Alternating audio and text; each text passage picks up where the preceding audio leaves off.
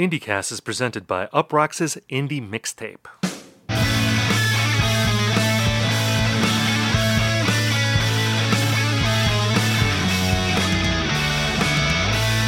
Hello, everyone, and welcome to IndieCast. On this show, we talk about the biggest indie news of the week, review albums, and we hash out trends. In this episode, we talk about the Arctic Monkeys, problematic robot rappers, and Rolling Stone ditching its star rating for reviews. My name is Steven Hyden, and I'm joined by my friend and co host. He's as excited to make fun of Harry Styles as I am. Ian Cohen. Ian, how are you? Yeah, shifting from the 1975 to Harry Styles, we are doing the most indie of the indie cast, but.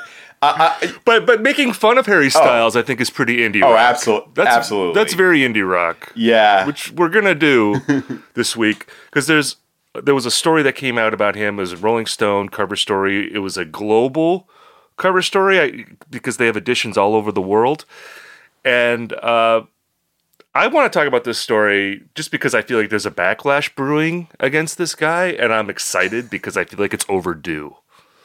Uh, yeah, I think that um, I, I, guess like in some ways, like the music Twitter backlash is really the only like it's really the only response we can get to like these just uh, intractable pop stars. But you know, this article that you mentioned, um, uh, my favorite detail about the bunch is that it talks about how he showers after his shows and it's presented right, exactly. as this like magical spiritual journey. Now, like, I mean, I only shower before work, so I guess Harry Styles is upending, you know, traditional ideas of masculinity. See, I'm with Styles. I like to shower after, after, uh, you know, he's on stage at Madison Square Garden. I'm in my office writing uh, about albums, but I like to shower at the end of the day just to remind myself that I'm a human being. I have to wash off, like I said before, the salt mines of the music writing world. So I'm with Harry Styles, but you're but you you're a pre-work shower pre-work guy. pre-work shower guy, and you know I think we just have to point out to our our listeners who haven't read this article or have seen the backlash, like this is indicative of you know, not just this writer, but like I think every single Harry Styles profile, and we've talked about this in previous episodes, it's like a writer trying to principal Skinner these nothing burgers into an unforgettable luncheon, you know, like when you interview someone of that level, you know, as a writer, it's tough because, like, on the one hand, this is like the biggest byline you've ever gotten. And secondly, it's somebody who's not going to give you anything remotely interesting to talk about. So you kind of have to take whatever you can and inflate that to be, oh, this is the reason it's a cover story. The closest I can relate is when I interviewed Beck for NME. It, it, was like in the Capitol Records building, two publicists was with us, just unfathomably dull. And I just remember like trying to seize upon anything remotely interesting to uh, inflate into like a foundational part of the story. Yes, like like Beck is picking at his vegetable plate in much the same way that he picked at different styles of music in the 1990s. Like God that's the kind of stuff you have to write. Where was that in 2014? That was genius. Fuck. See, but yeah, like any little detail about like what they're eating has to be extrapolated into like a deep comment about their life and career because yeah, you don't have much time. Uh, these people are very stage managed, so the situation is set up for them not to do anything interesting because if it's interesting, it might lead to a backlash. And I'll say, like with this article, I don't want to overstate it. A lot of people love this article. Obviously, Harry Styles is a very popular singer, very active fan community.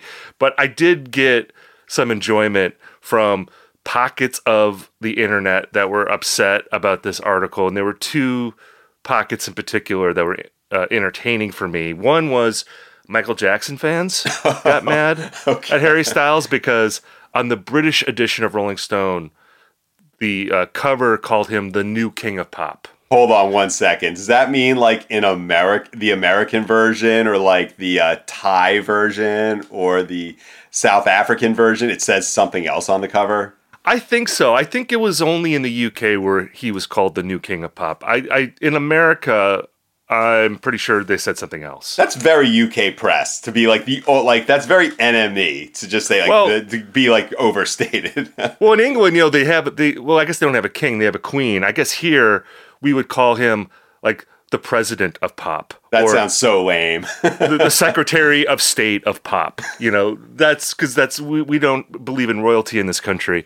Um, I mean, Michael Jackson gave himself that title, the king of pop. I think he started calling himself that around like the history era in the mid 90s so it was part of the marketing for that album and on the on the cover of that album there's like a towering statue of yes. Michael Jackson so he was really feeling regal at that point. I think that was after his first trial too for uh, child molestation charges. But anyway that aside there were Michael Jackson fans upset which was funny, but even funnier for me, like some of the funniest tweets I read this week were from members of the online gay community who were dragging Harry Styles because there's a quote in that story where he's talking about one of his upcoming films and there's a gay relationship in the film. And he was saying that gay sex scenes in most films are just about two guys going at it and they don't account for the tenderness of these relationships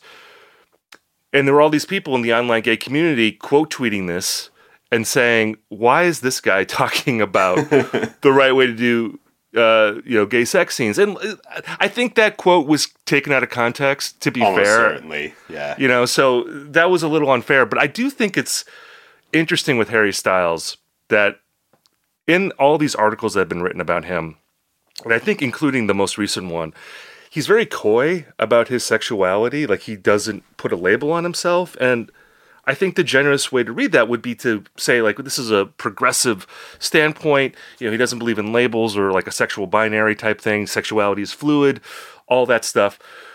I think the more cynical way and perhaps more accurate way to read that is that Harry Styles is in the closet, but in the closet as just another vanilla heterosexual dude.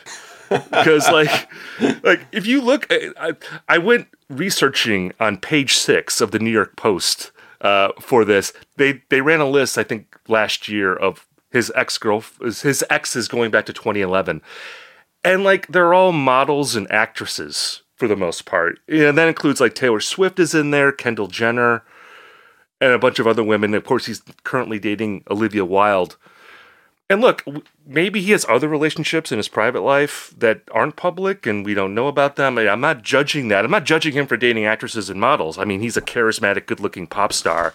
Hats off to you. Mm. But, you know, you and I are both vanilla heterosexual dudes. And I think that the vanilla heterosexual dude community could use some positive representation. So why can't Harry Styles come out and say, I'm another vanilla heterosexual dude. I stand with my vanilla brothers publicly, shoulder to shoulder. I think that would be a good move on his part. Uh, but no, he's not doing that for whatever reason. Uh, and I don't want to speculate on that too much. I mean, maybe because it is a vanilla thing to be, it's not as interesting, perhaps. I don't know. I don't want to speculate too much. I mean, do you want to speculate on that? yeah, it's about time someone represented for us vanilla heterosexual guys. We could use it. No, I'm just playing. But um, I think that uh, you're eh, eh, there was a great my favorite quote of his like when you say like playing coy about his sexuality and every single article is like Harry Styles opens up. He says sometimes people say you've only publicly been with women and I don't think I've publicly been with anyone. If someone chooses to take a picture with you as someone, that doesn't mean you're choosing to have a public relationship or something. What, a, you know, like this man should go to law school or something. That is just such a incredible non-answer. But um, yeah. I, I, I, you know, I think that lost in the attempt to present Harry Styles as this kind of progressive modernist ideal of the male pop star. Um, it, it part of that I think is to be coy about sexuality, not be a vanilla hetero white guy. But at the same time, I think the thing that actually does make Harry Styles uh, such a 2020 pop star is like that guilt or that feeling that being who he is isn't enough, and so you kind of have to. You know, talk yourself up and be more interesting. And look, you know, maybe he, whatever he's doing behind closed doors, again, not, you know, not my concern. Go for it. But, yeah, it's it just just I just can't I, I'm just more interested in the credulousness of the writing community around it. Like, Yeah, I mean, to me, it's just another example of projection with him. Like, Yeah. where people are projecting certain qualities onto him that I don't think are necessarily in the substance of his art or his persona, all that stuff. It, it is a little confounding uh, with him. And I wonder, it seems like more people are getting annoyed with that. and which I think is. I welcome that because I, I do think that that's the proper reaction to him. At the same time, he does have the song of the summer as it mm-hmm. was. That song's hugely popular. He's not going to be going anywhere anytime soon. So if we make fun of him on this show, which we will do again, I'm sure he can take it. He'll be all right. What I'm hoping for is that, like, you can tell piece by piece, inch by inch, with every one of these articles, he is coming so close to saying something interesting. And yeah, like we'll, that, we'll see. that might actually like alter his career. So, um, yo, keep these keep these profiles coming. I want to see Harry Styles continue to open up. Yeah, I mean, I, I would love to see an article where he just comes out and says that my sexual preference is to date really beautiful models. That is what I am into, and I'm proud to say it. I think if he said that, I would actually, I would laugh and I would enjoy that. I don't think that's going to happen, but I think that would be a true revelatory statement on his part. Um, let's get to our mailbag segment here, and thank you all again for writing in and we love hearing from our listeners. If you want to hit us up at indiecastmailbag at gmail.com, uh, that would be great. Uh, I'm going to read this letter because it's pretty much just directed at you, Ian. And I don't know how much I'm going to have to say about this. So you're going to have the floor, I think, with this letter. Um, but it comes from a guy named Michael. He's in Milwaukee, a former town that I lived in. So great to hear the Milwaukee IndieCast fans coming out. Um, this is what uh, Michael writes. He says, Hey guys, this question is for Ian in particular. It's August, and I've only heard one great emo album this year Little Greenhouse from the band Anxious. I'm sure I'm missing stuff, but I try to keep up with the genre, and it seems like a major letdown year for emo. Are we seeing a shift away from this current wave of emo? Or is it just that a lot of bands released albums in the last two years, so, so there are fewer releases in 2022? Could this be one of the impacts of COVID catching up on us with the toll it took on up and coming DIY bands? I'm curious for your thoughts about emo in 2022, and that's from Michael in Milwaukee. So he is teeing you up, Ian, to give a State of the Union address here. Indeed, Uh, ninety-nine percent of the time, someone named Michael from Milwaukee is probably going to be asking a Steve question. But here we are. here you go, man. So what do you think? Is this a down year for emo? Do you agree with Michael's assessment of uh, where the scene is at at this place in time? I have to be careful in so many of the things that we've discussed about 2022 to not conflate my personal malaise with greater cultural trends, but I can't help but think that Michael is onto something. Um, because, you know, if there is only one great emo album this year, and I do think it's a down year, it's probably Anxious. They seem like a band that's gotten, you know, a decent amount of traction. You saw them on these half year album like half year like albums of the half year list like that tends to be the token one. Um, and i'd also like put pool kids in there as making a great emo album. It might actually be the greatest of the bunch.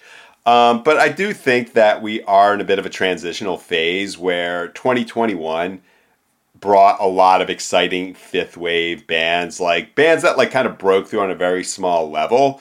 Um, you know like home is where um, hey i love you uh, bands of that nature. And, you know, they're probably working on their follow up right now. Likewise, in 2021, we had the, the still active big names of fourth wave like Foxing and The World's a Beautiful Place. They released their album. So it does feel like a down year in that, like, nothing from either of those waves have come out uh, with something big. And similarly, uh, there are a lot of really good emo albums that I just haven't written about for any number of reasons. Maybe there just isn't as much interest in publishing, or they just don't haven't gotten like the sort of um, momentum that they might have gotten from touring over the previous two years, like Carly Cosgrove or Forests. You know, the the Prince Daddy album I think was better than any of the ones that came out before, and doesn't feel like it's gotten the same impact. Same with short fictions. Um, so I definitely think this is a long tail uh, result of COVID. Uh, that being said, every time I do feel this way, like ah, nothing's popping in emo, like something comes out of the blue to really uh, just shift the narrative. I'm thinking about uh, bands like Your Arms Are My Cocoon and Weather Day, like the real fifth wave, totally online type of bands who I've been hearing great things about their live sets. When they release their follow ups, I think those could be landmarks. Still waiting on the second Glass Beach album. I know Home is Where and Asleep but Still in Bed, or sorry, it's Awake but Still in Bed are working on their next records. So, I mean, I think that could change, but I also have to say that like if it almost feels like a down year for everything that isn't like big, you know, like I think that we're gonna look at this year and like Rosalia, Beyonce, and uh, Big Thief and Bad Bunny are gonna like sweep all the top four, and it's just gonna be weird stuff going on in the 30s and 40s. Yeah, you know, this year got off to such a hot start, and now the last basically the summer months have been kind of dry. I mean, it feels like it's been a while since there was a really great record. I guess Beyonce, that would be a record that came out this summer that a lot of people agree on. Not so much in our world here, but like obviously a really big record. Um, I'll just speak as someone who tends to get into these albums if they cross over from the scene, you know, because you're deep, you're enmeshed in the scene here. I'm more of like outside of it, but I'm open to hearing bands that break out, and I'll say the Pool Kids record is one of my favorite albums of the year. I think that's a really good record. I like the Anxious record. It wouldn't have made it didn't make my half year list, but I I enjoy that album. But certainly Pool Kids I think is a really good band. Um and this is the fifth wave we're on right now. Uh, fifth. I want to say it's like five point five, maybe. It, it, how long has this wave been going? I don't, I don't, I don't even fucking know. I think we're still fifth wave here until like the second home is where album drops. I can say that we're probably still firmly within fifth wave. So, in, in fifth wave is like about ten years. I would say fifth wave is like 2018. Like Oh, okay. I, I, put the, the the implosion of tiny engines maybe as the end of fourth wave and the beginning of ah, wave. okay. All right. So we're not that deep into fifth wave then, right? I mean, we're like four years. Okay.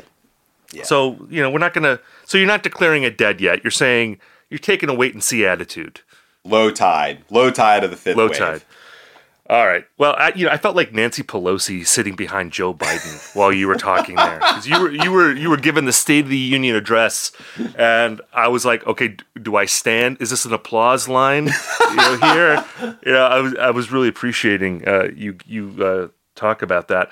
Um, let's get into our list of topics for this week, and we're gonna start by talking about the new Arctic Monkeys album. It was announced this week. It's called The Car.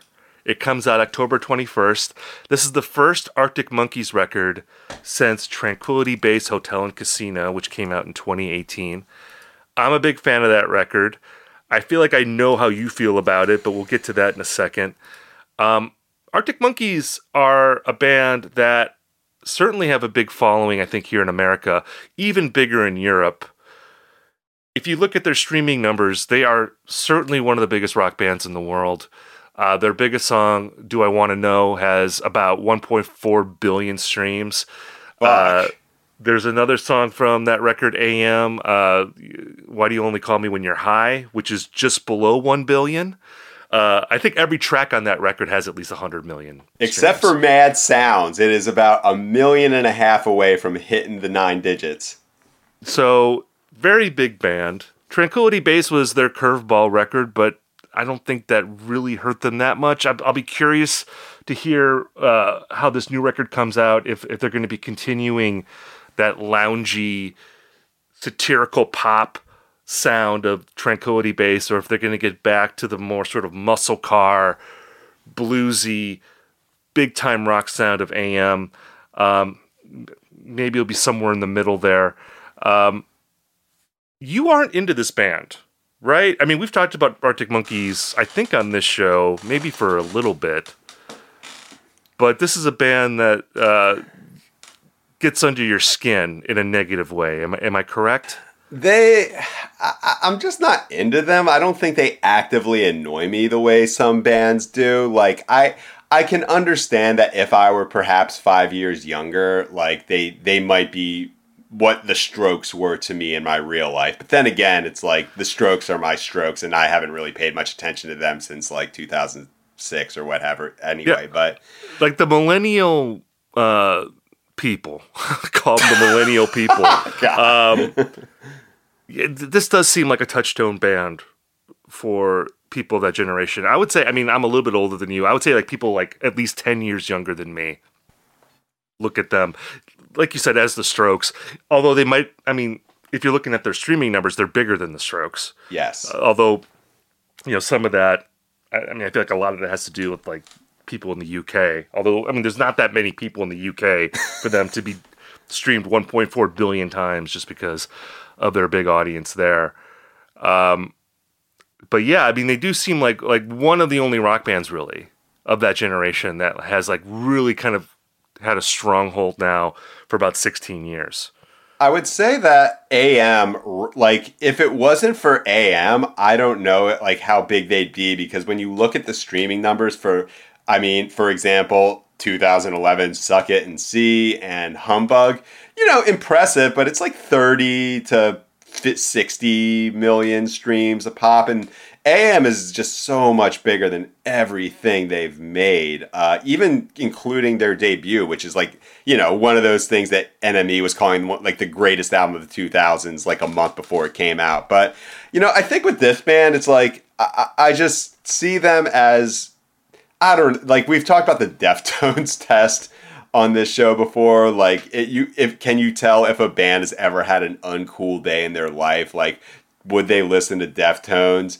Uh, I think the Arctic Monkeys fail that miserably. Um, I think that they've just kind of, especially with AM, adopted this GQ kind of baby driver rock band uh, ideal, which you know doesn't resonate with me at all. And when they made their weird album, it was weird, but it was still like using very, very cool influences. So um, I don't know. Like, I mean, I don't mind them. I don't think they're a force for evil.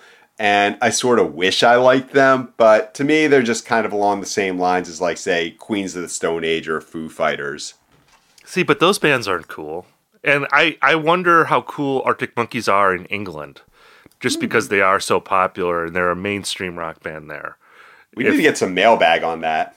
Because, you know, like I know like Oasis wasn't really a cool band during their height. They were a popular band, but they were like a band that like the lads liked. So they wouldn't have you know, they wouldn't have had the cachet of like a band like Pulp or something, who I would associate with with coolness more than I would Oasis.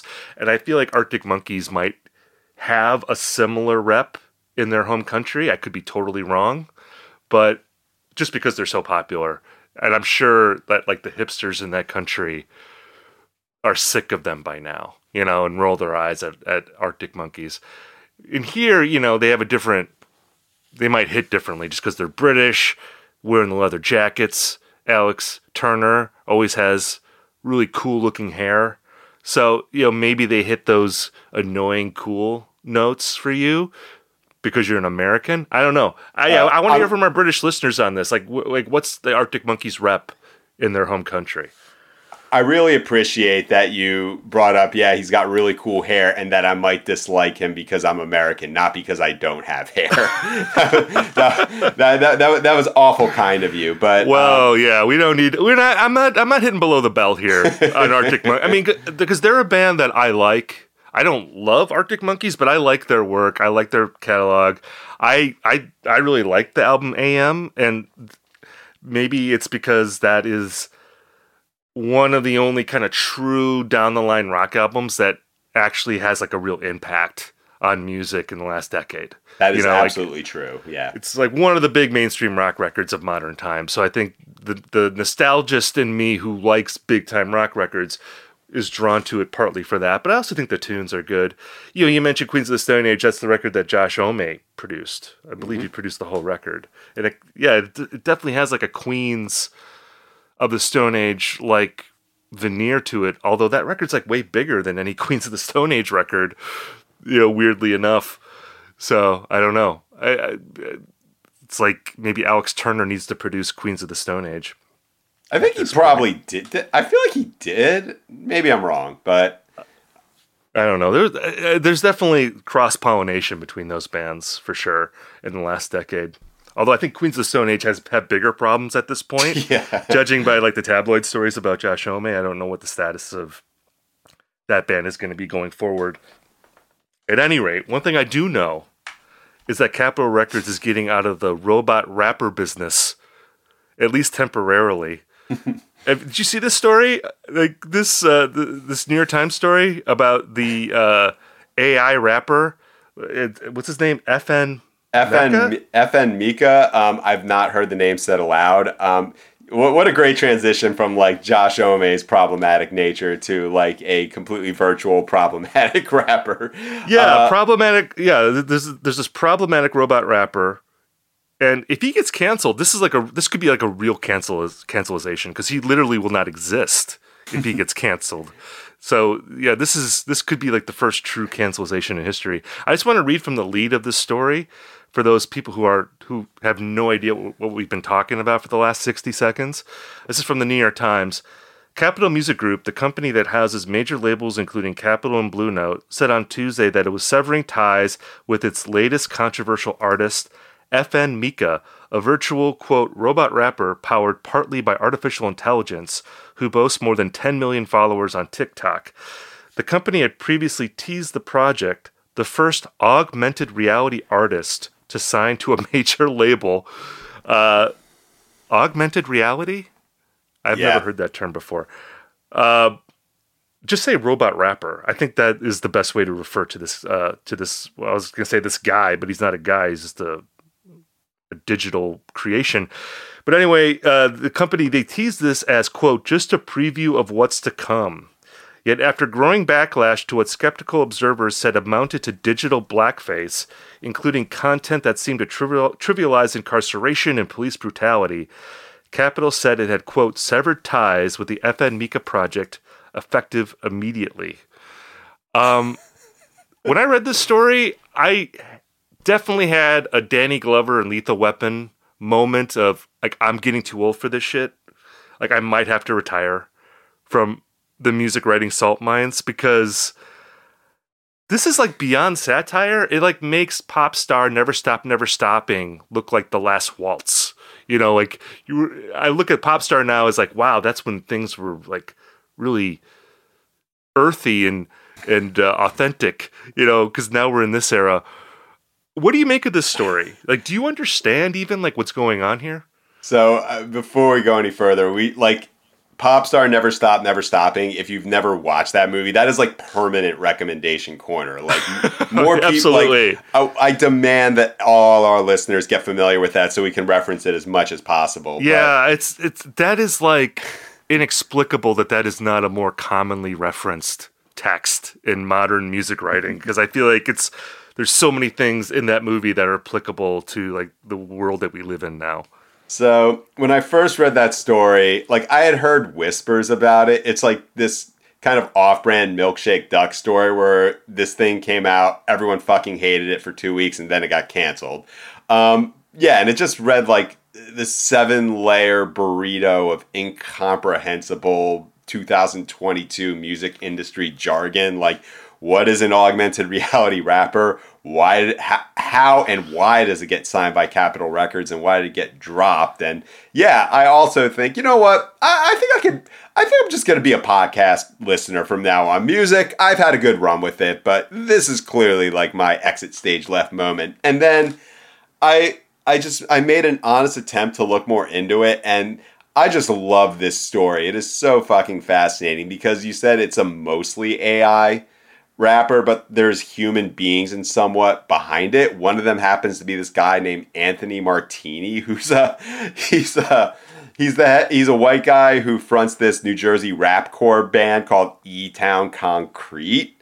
Um, and he compared it to say Marshmello and Gorillaz, which you know what, like that's that's a fair assessment. And this is the best quote from Anthony Martini.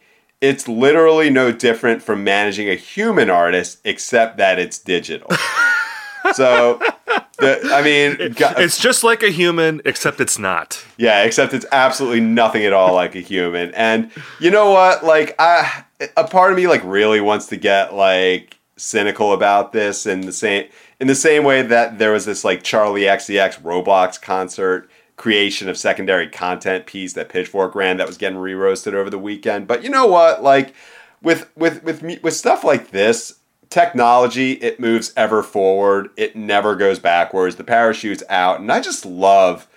I, I don't know. Just as, as, a person from the sidelines who just likes to watch um, the music industry make complete asses on themselves. I just love when the cynicism is laid this bare. You know what I mean? Like yeah, we're just gonna like skip past the part of artist development and just go go into AI rap. Why the fuck not? You know, um, I just love how it, I also love like kind of the poptimist backlash to stuff like this, where you know you think about the the quote secondary content creation of you know like fanfic made by NSYNC or One Direction fans, but oh when when it's this stuff, this isn't real pop fandom. You know what I mean? It's very easy to just get to get like cynical and say this is all you know Fiona Apple style. The world's all bullshit. Um, and I, I I I like how you pointed out that this is like not the end of robot rappers, but probably just a temporary hiccup, and they'll fine tune it. They'll I wonder if there's going to be like a like an AI backpack or conscious rapper, you know, like a, like a, like an AI rapper doing like third eye st- like style rhymes and like getting who's like really into sound bombing too. Like instead of like I guess um, like a Playboi Carti type uh, AI robot, like whether it's going to be like a J Cole. Yeah, I mean, yeah, this is not the end of robot rappers. The only reason why this robot rapper was canceled was because it's a racist caricature, not because it's a stupid idea that seems to go against like what music should be about. I mean, it's just the natural conclusion I think of the music industry just mindlessly chasing any TikTok trend. You know, because it's they think it's going to make them money, which I you know, I wonder if something like this like if you follow this robot rapper on TikTok, do you really want an album from the robot rapper or do you just like the TikTok? Like I feel like the idea is to market to people who don't actually care about music because that's the majority of people. More people care about video games, more people care about social media than will ever care about music. And yeah, I mean, I guess I get it. Like, you, you want to expand your customer base and music fans there's just not enough of them. So you have to reach out to these other people who couldn't care less about music but they're into whatever the latest technology is and they're going to gravitate to this kind of thing. You know it's like when you watch the super bowl and it's not for sports fans it's all it's it's for everyone else who doesn't like sports and they're trying to sandwich all this other stuff in. And that to me this seems like a bellwether of that that you know the music business is probably going to progress in a direction where like music becomes a small part of what they do and most of it will just be catering to this video game social media technological base of people out there that you want to appeal to because there's more of them out there yeah, I, I think we just have to like rebrand IndieCast as like a podcast that hashes out trends of like the biggest loss leader of the entertainment industry. Well, you know, I just wonder what happens to us when there's robot indie rock podcasters out there who are really big on TikTok. I mean, that seems like it's going to happen sooner rather than later. And then you and I are going to be living under a bridge somewhere. Uh, yeah, I'm just thinking of like the uh, the, the obviously like the Simpsons. Uh, you know, the DJ 3000 is like, look at those clowns in Congress, and except for the, it's like it's us, except it's like, look at this Harry Styles interview. Um, look, I I would love to hear an AI version of IndieCast. If you happen to be very it, like I don't know, maybe Anthony Martini, maybe that's his latest pivot. You know, things didn't quite work out with FN Meka, but you know, get into the podcasting game. God knows how much money's in that. You know, I, am just offering that pivot to you, Anthony Martini. also, I just love the fact that that band is touring and playing Furnace Fest, so you could see Pedro the Lion do their do like a full on performance of Control, and then see like the rap core band that invented the AI rapper. What a what a festival! Yeah, that that goes on our list of favorite festivals uh, right away. All right, well, moving on from the robot rapper story, I want to talk about something that is a little old at this point. This broke the day that we recorded our previous episode last week. But I wanted to talk about it because it's something that pertains to this thing of ours, so to speak, that we have been involved in for a long time. And it's about Rolling Stone announcing last week that on their website they will not be having starred reviews any longer. And I don't know the precise history of this, but I know at the beginning of Rolling Stone they didn't have star reviews.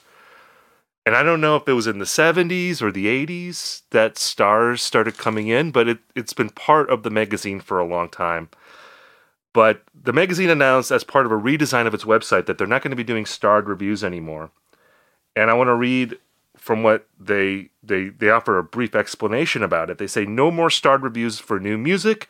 If you're into pop culture in 2022, you're too sophisticated to let some arbitrary number guide your taste. Shots fired.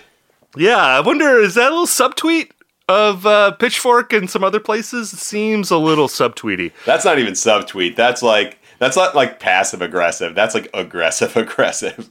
That's tapping the finger in the chest of the competitors right there. So we'll tell you right away when a new single is an instant classic or an album is an absolute must hear. After that, our critics will help you make up your own damn mind. So most of the response I saw to this online was positive. You know, people were like, "All right, that's great. No more stars on Rolling Stone reviews." And I wanted to ask you about this because, you know, most of my writing has been for places that don't have stars on reviews, and I have to say that as a writer, I prefer not to have a score on my review because, and I feel like this should be common knowledge, but for whatever reason, it's not. Like the writer does not assign the score to a review. Like if you're reading Rolling Stone or Pitchfork, the byline, that person didn't decide if it got four stars or an 8.5. That was the editor that decided that. And the reason why they assigned that particular writer to the piece is because the writer happens to agree with the official stance of the publication.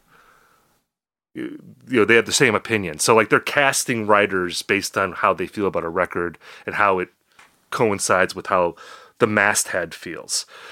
So if you're a writer and you're doing that, you may still feel like, well, this album that got, that got four stars, I would have given it three and a half stars. And now all these people are going to be demanding that you defend this score that you didn't even assign. Like my one, like the, the big example for me of when this happened is I wrote a Sunday review for Pitchfork about Alien Lanes, the Guided by Voices album. And when I tweeted it out, I said, this is one of my favorite albums of all time. And the album got like a 9.5. And someone clapped back and they were like, How pretentious do you have to be to give your favorite album a 9.5? and I was like, I would have given it like a 26.0, okay? but I'm not assigning the score, okay? It's Pitchfork assigning it. And that's because they're preserving their voice. That's what the editors are there to do, to make sure that they don't just let writers go off half, half cocked, you know, because they don't represent the publication. It's the the editors are the stewards of that, so it, it makes sense. So for, for writers, I think it's frustrating. For readers, however, and I want to get your opinion on this. I feel like readers, for the most part, like scores. They like it as a quick reference point. They basically like it for the reasons that writers hate it because a score means you don't actually have to read the review. You can just look at the score and you can get a very quick sense of how this place feels about it.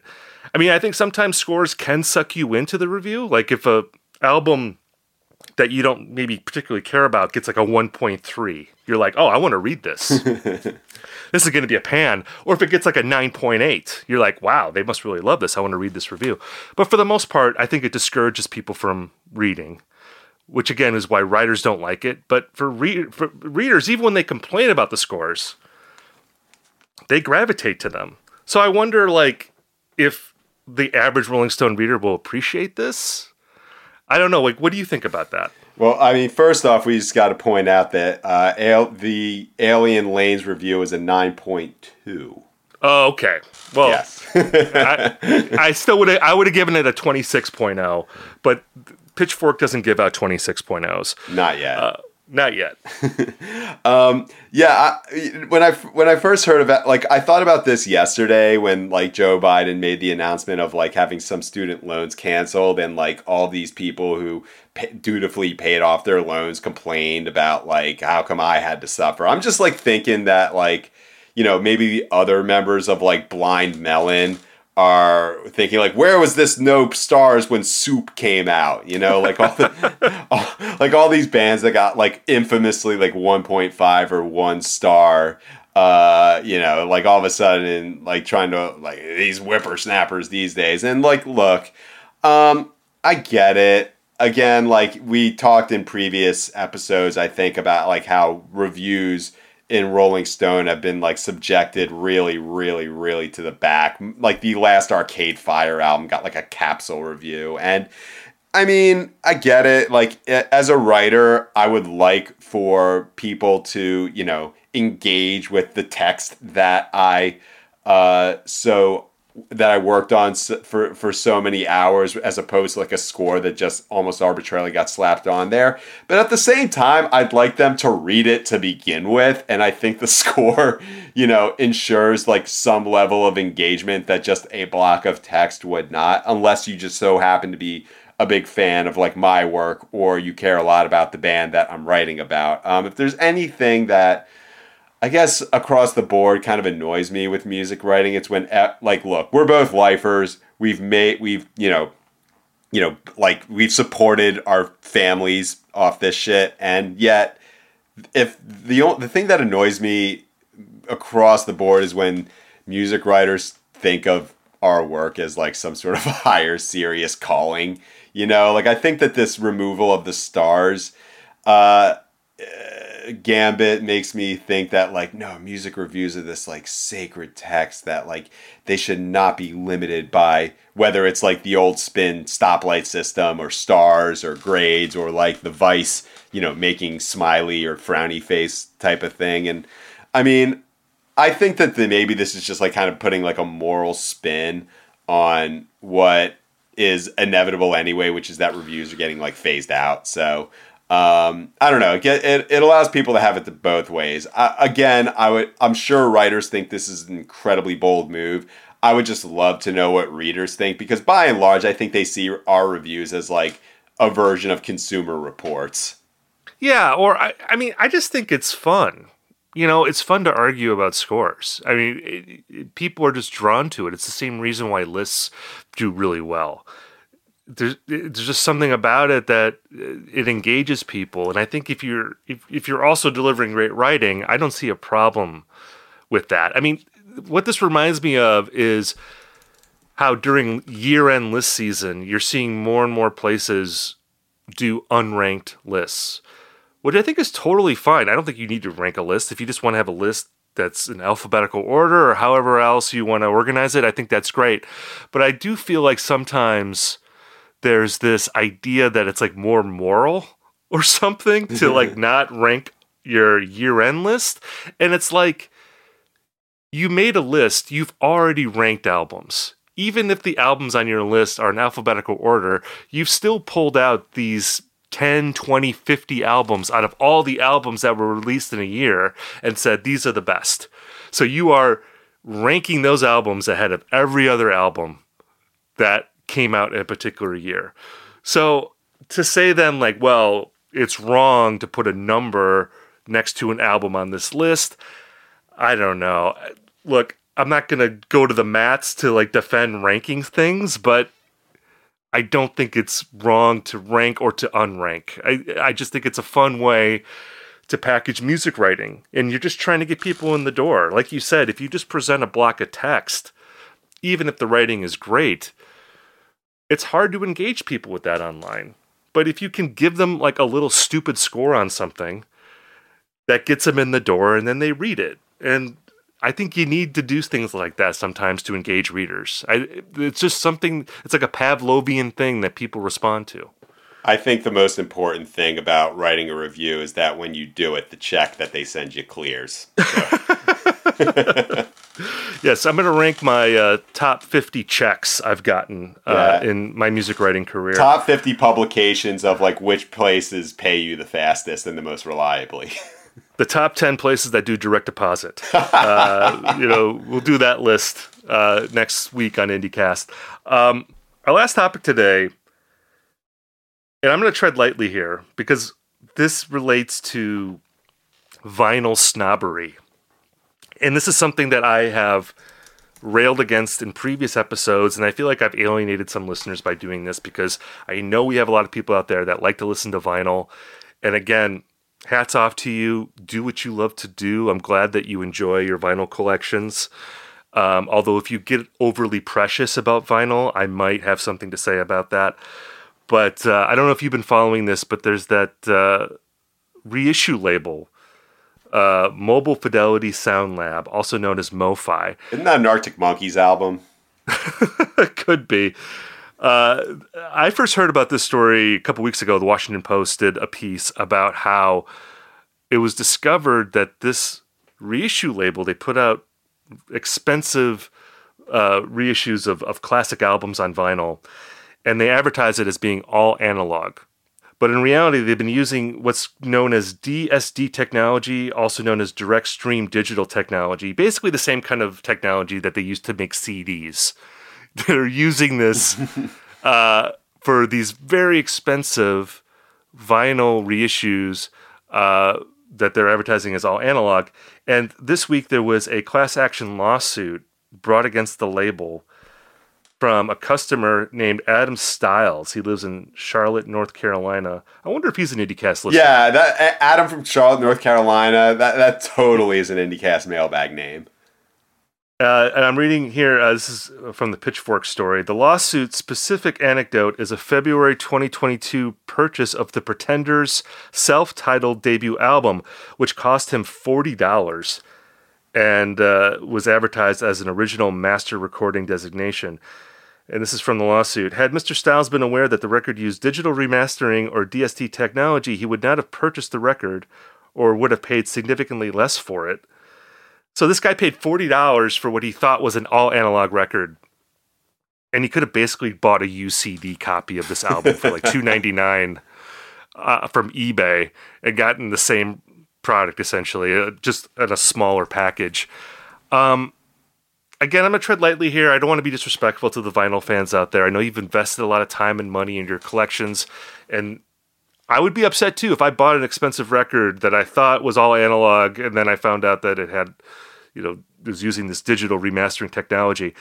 But there is something kind of funny to me about annoying like the Steve Hoffman music board type person who obsesses over this kind of thing. I mean, it does show how a lot of this stuff seems like a total farce if you are to the IndieCast listener, I, I, I want to make sure you take some time as we have this discussion. Google Steve Hoffman and okay, no, before you Google Steve Hoffman, just imagine like what you think a real vinyl audio engineering snob looks like. Just imagine that in your head.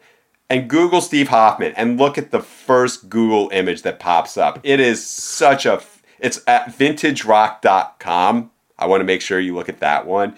You, I would say like put press pause, do that, and resume with us as we continue this discussion. He might be an AI of a vinyl snob because it's a little too perfect. He's the FN Meka of audio engineers. Um, yeah, you know, it, this in a weird way, like this controversy seemed more impenetrable to me than the FN Meka thing because um, you know, I kind of understand digital avatars. I do understand like hip hop. I do understand why it's problematic. But um, you know, this uh, technology it always moves forward, and you know, as as we said before, and the idea that like vinyl is somehow more authentic, you know, regardless of like what era music was recorded in, always seemed like kind of bullshit to me. Like I just think of like these people who are trying to buy like 50 cent Get Rich or Die Trying on vinyl, like even though it was made at the height of the CD era. And what I, this also makes me think of like, you know, whenever you hear about like this cryptocurrency just completely tanking, how you do feel bad in some way for like these people who lost a lot of money.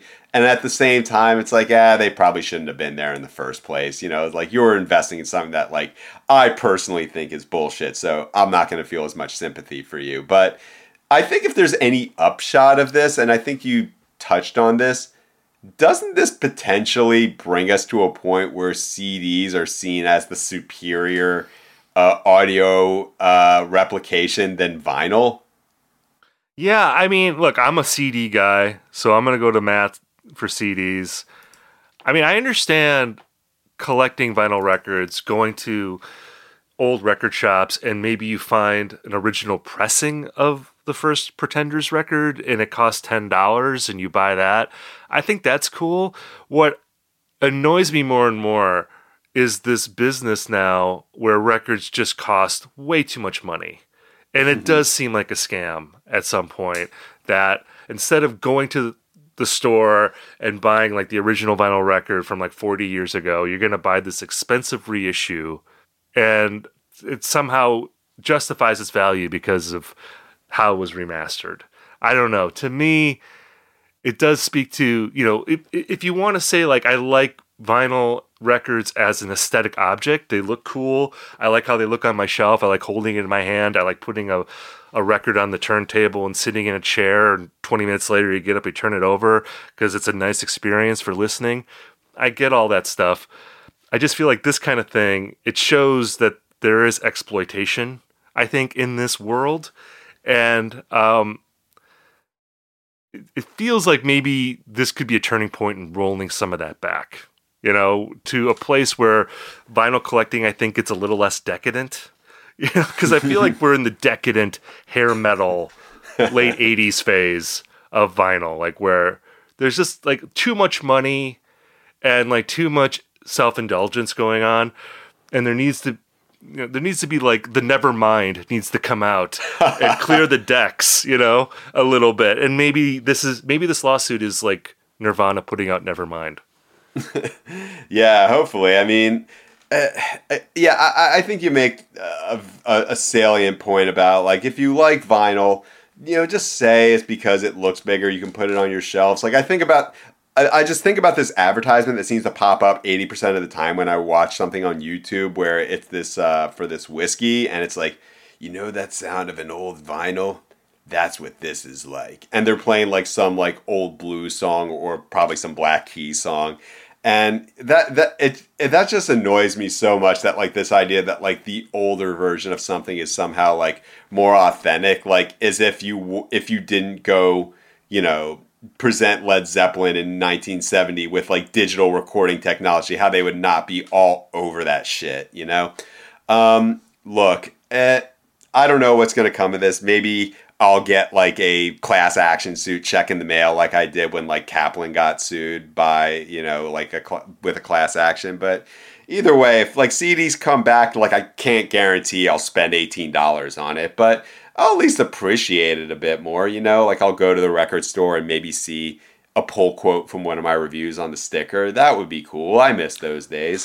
See, and CDs aren't going to cost eighteen dollars, and they well, I, if they become collectible, I guess they could be. But really, CDs are in that era of buying the Kaiser Chiefs album at Best Buy for seven ninety nine.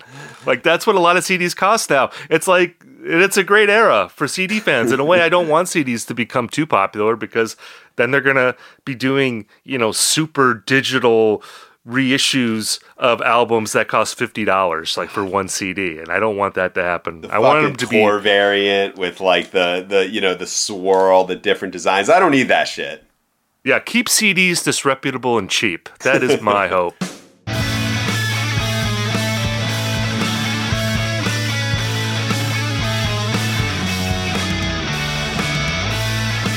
We've now reached the part of our episode that we call Recommendation Corner, where Ian and I talk about something that we're into this week. Ian, why don't you go first? So, this past weekend, on Friday and Saturday, I believe, mewithoutYou, a long running legendary band from Philadelphia, played their final shows. Um, they've been around for 20 years. Their first album came out in 20, uh, 2002.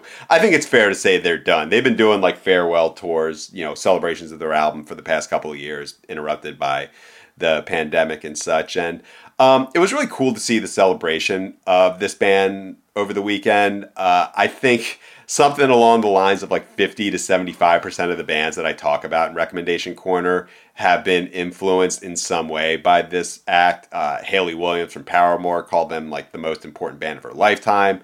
La Dispute, The World is a Beautiful Place. Uh, just countless bands spawned from this. And, um, you know, even I feel bad that I kind of missed their peak. Um, both Steve and I mentioned this in our respective Manchester Orchestra profiles about like how Manchester Orchestra opened for mewithoutYou in 2007, and they played the same venue as Fiery Furnaces, who were like this you know indie darling, and they outdrew them by like 10 times, even though no one was talking about them. I was like purely pitchfork pilled at that time. I'm not listening to a band on tooth and nail, and I'm a little sad that I like I was not in a space where I could appreciate their, uh, you know, when they were really starting to come up in the 2000s. Uh, that being said, their most recent records, including 2015's Pale Horses, uh, 2018's Untitled, and the EP that went along with it, both were released on Run for Cover, produced by Will Yip. Uh, even if you're not the type of person who like tattoos the lyrics of this band on your arm, I think you could still appreciate their later work. Uh, it holds this space of between REM and Fugazi, like in a way that you've talked about the Constantines in the past, um, and and also like the Decemberists with like the really elusive uh, referential lyrics.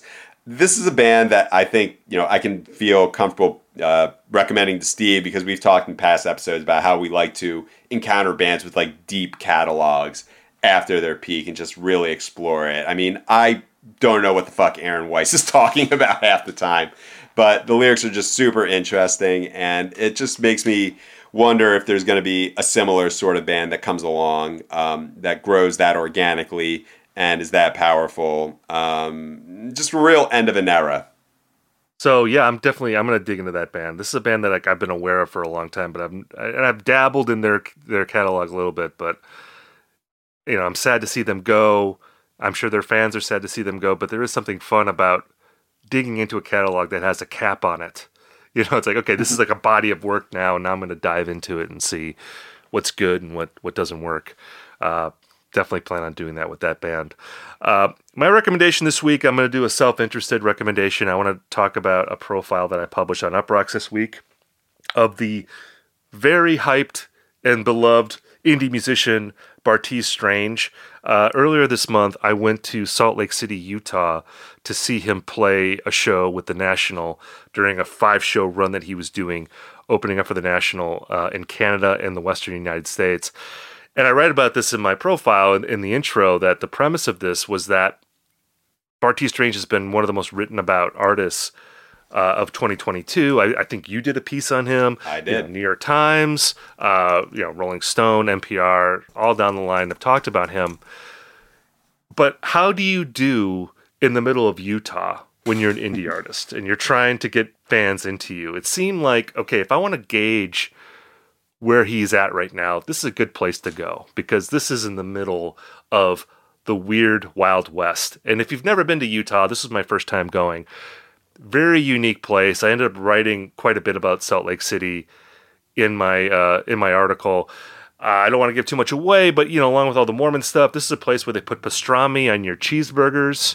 Uh, it's where the high school musical films were filmed. Uh, it has a surprisingly vibrant Mexic- uh, Mexican restaurant scene, huh. which you would not expect. Um, and I don't know, it, it, was it's a very unique place, and it was fun to um, talk to Bartees in that setting and just to see how that show went. There's also a bit about the National in my piece. I talked to Bryce Dessner about the new album that they're working on. He was actually at an Airbnb with the other members of the National before the show, working on the record. Uh, that's why he wasn't backstage. That I was supposed to talk to him backstage. Um, they put out a single this week with Justin Vernon of uh, Bon called Weird Goodbyes, which has been one of the songs that they've been playing on stage during this tour. There's about four or five others that they've been playing. Um, and it's interesting because live, the songs are very guitar heavy. And yet the single that they put out this week seems more in line with like their last couple records. So I'll be interested to see how this album evolves. I, of course, I'm excited for them to make a more guitar oriented record again, and those songs sounded great live. And Bryce said that they were recording their shows and incorporating some of those live recordings into the record.